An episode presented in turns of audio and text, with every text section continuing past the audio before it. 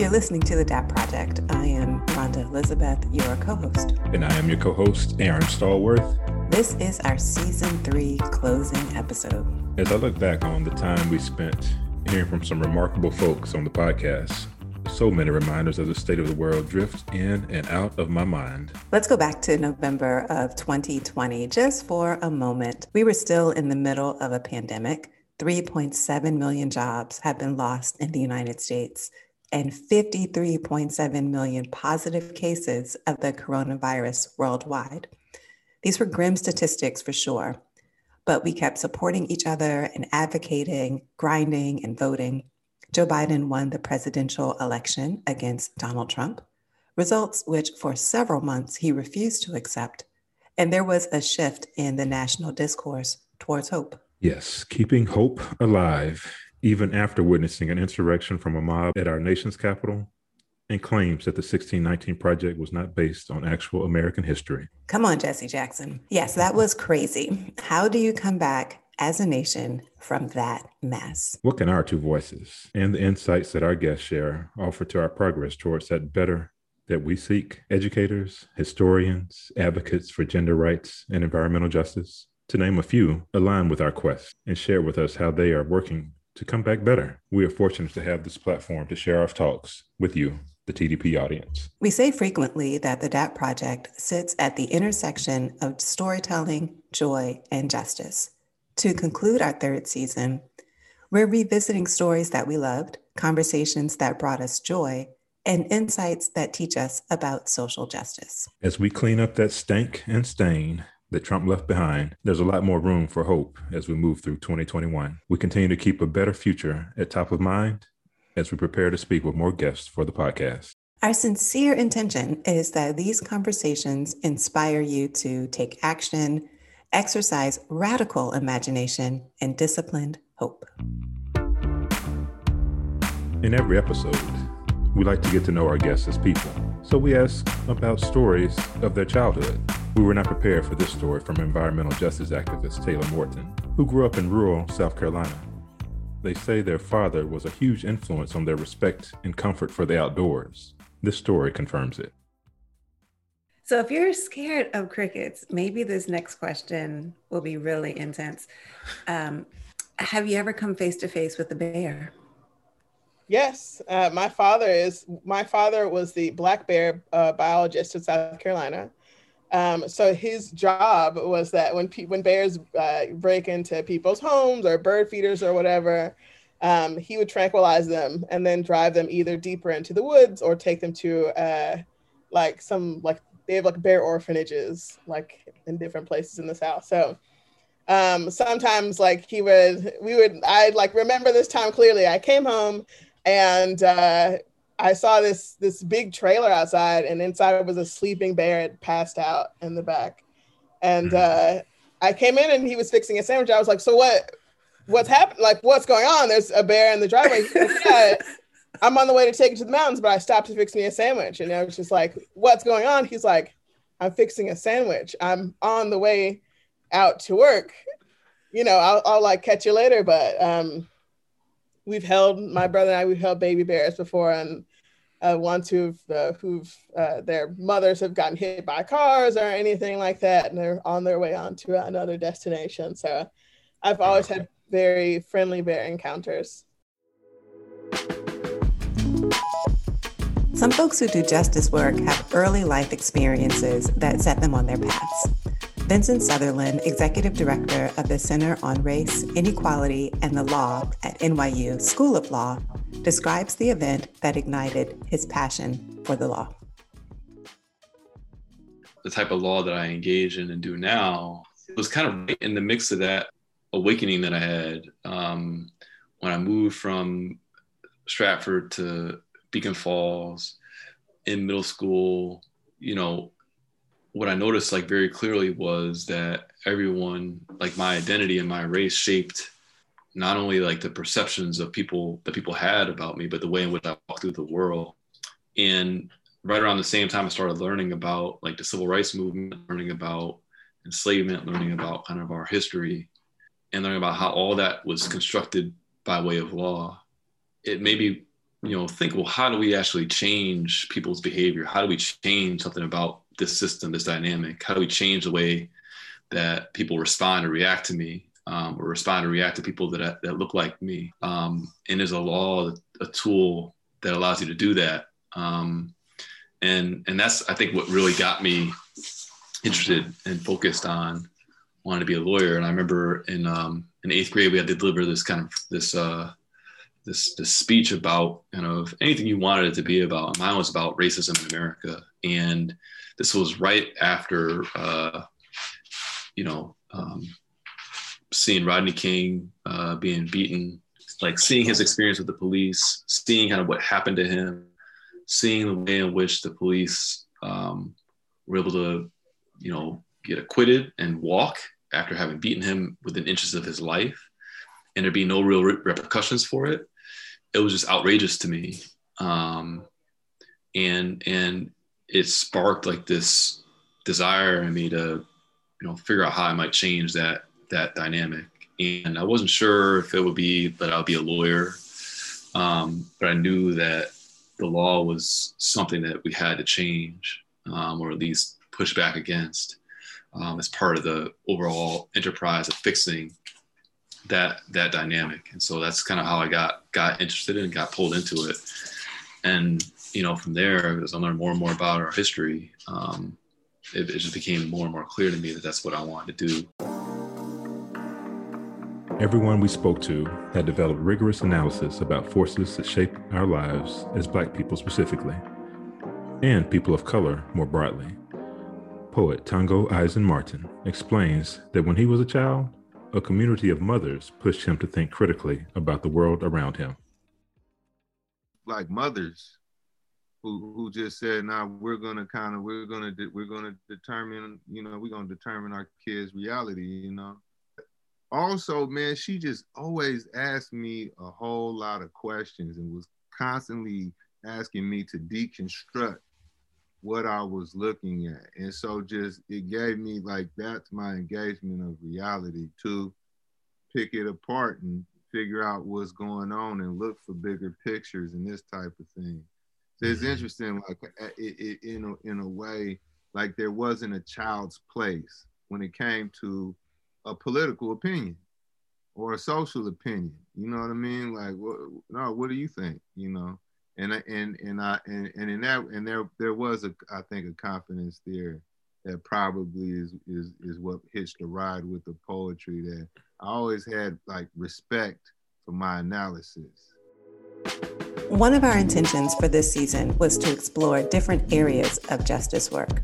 That learning begins with language. You got to have the right words. We turn back to Taylor, who explains the difference between environmental racism and environmental justice and how deep community engagement is fundamental to justice work environmental injustice or environmental racism. So we're thinking about discrimination, uh, either based on race or if we're discrimination based on some other aspect, could be class, could be uh, language or nationality, ethnicity, any of those things. But um, and and either the withholding of, of resources or uh, the degrading of an environment based off of of, of any of those things uh, that result in having a less healthy uh, place to live.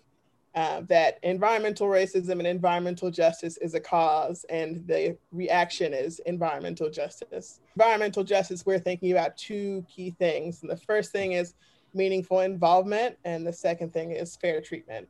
Uh, and the two, two are very closely related. And meaningful involvement specifically is related to what we do at, at WE ACT, especially in our policy department, as we we try to make sure that folks are not only represented at the table, but especially if it impacts their home or their neighborhood or where they live, that they are directly uh, involved in decision making.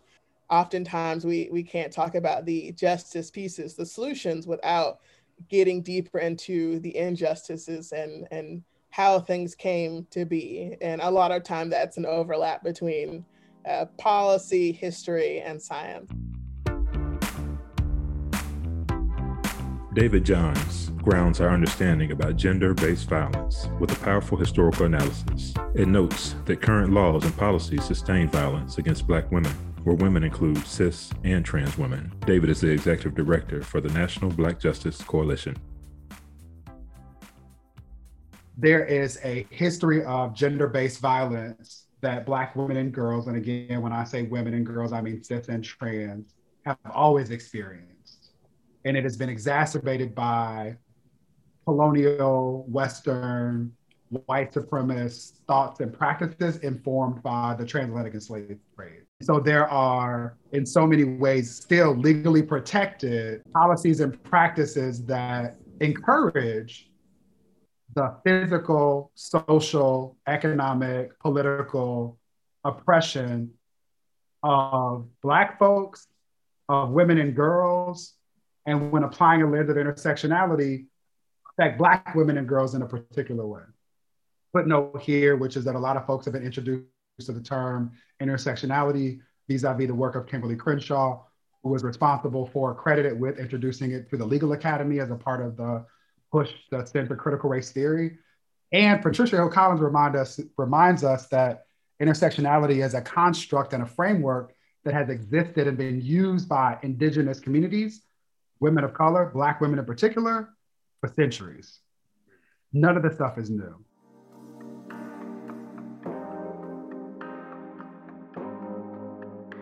We heard Tongo acknowledge the community of mothers who committed to teaching their children to notice, critique, and challenge injustice.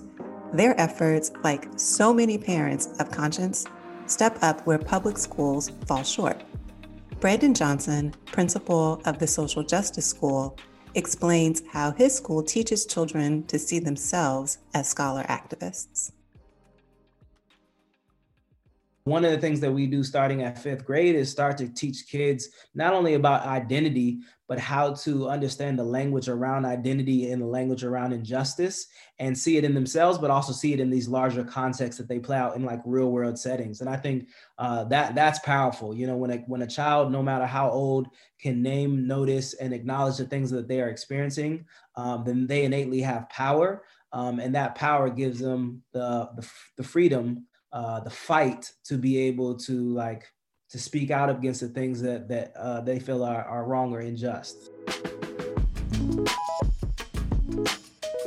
Marcus Batchelor, Deputy Director for Leadership Development at People for the American Way, became an activist as a young kid from Congress Heights. In the fall of 2019, he launched his campaign for an at large city council seat, expecting to run a spirited campaign on a progressive platform. That's not what happened.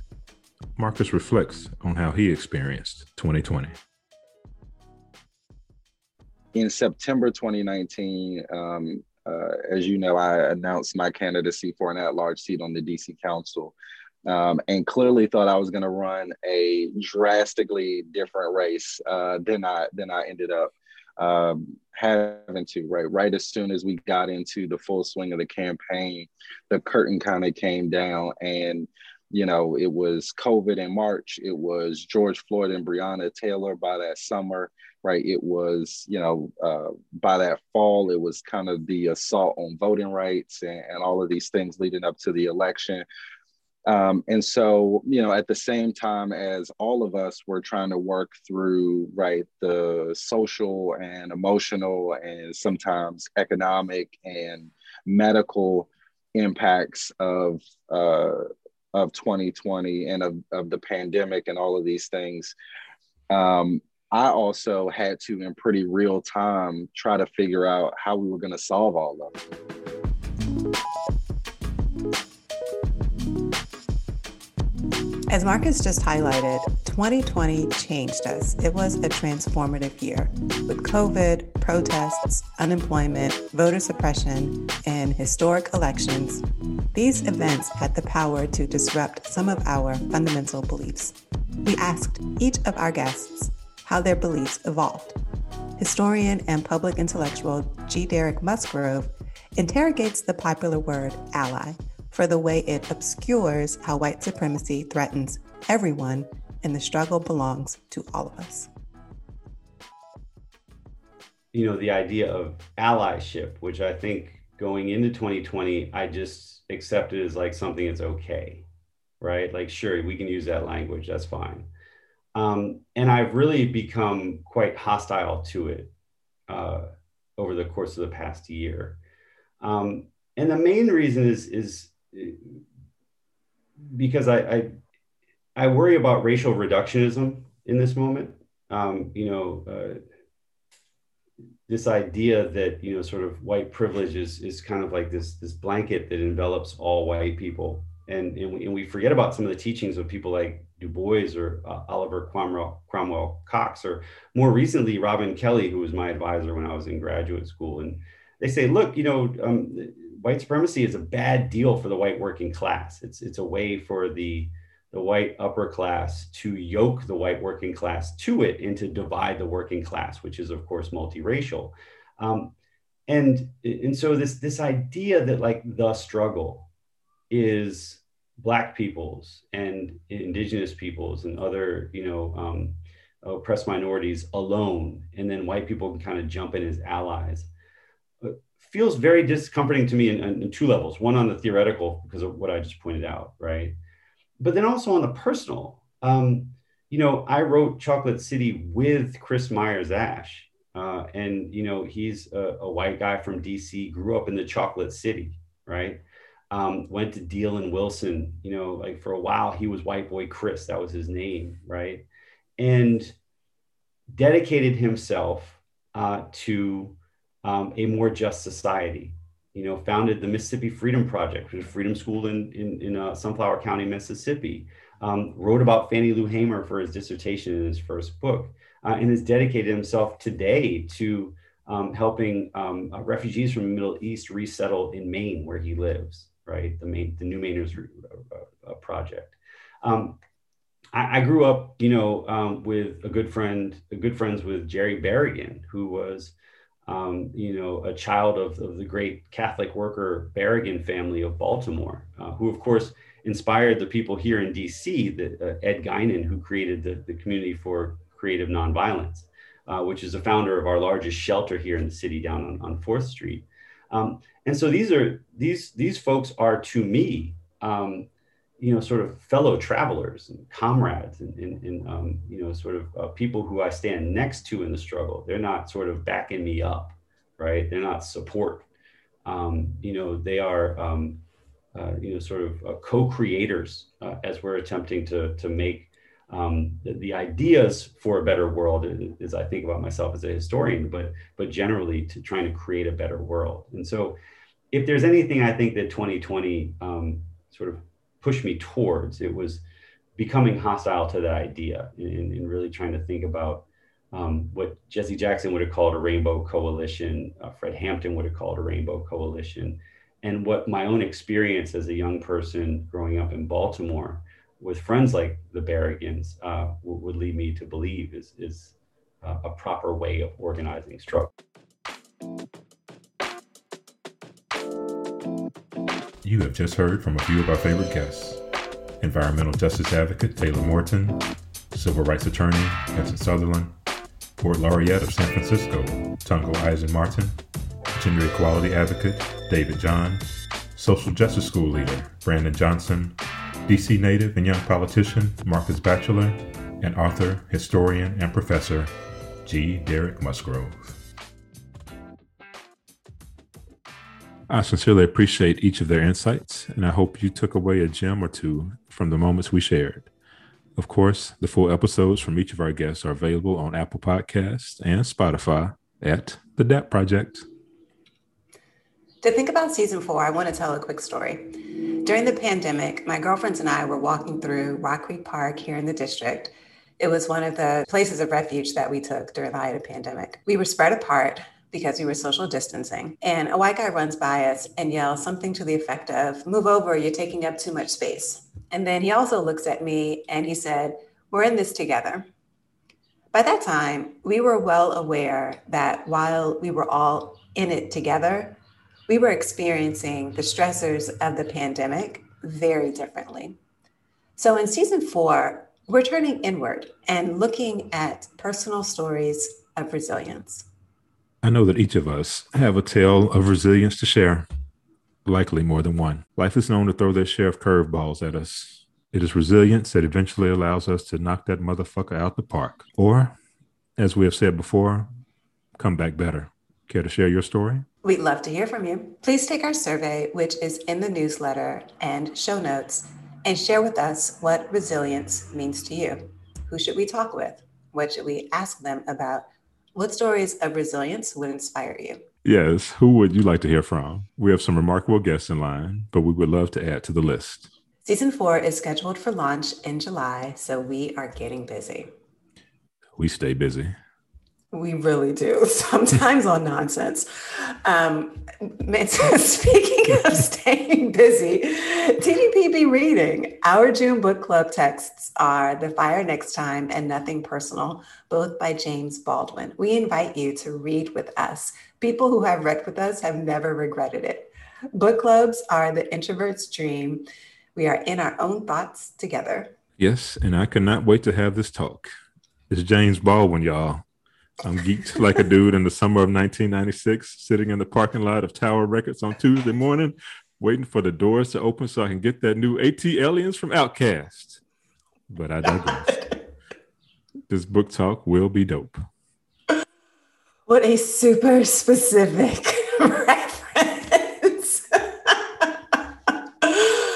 out. Holler at me on Instagram at Rhonda Henderson to talk books. I'm at Ruby Reads Chocolate City. On Twitter, I'm at educate underscore Rhonda. Catch me on IG at aaron.stallworth. And of course, find the DAP Project on IG at the.dap.project. And if you tweet, we're in the Twitterverse at DAP underscore project. Resistance is a highway with many lanes. We hope you find yours and press on the gas. Take care, folks.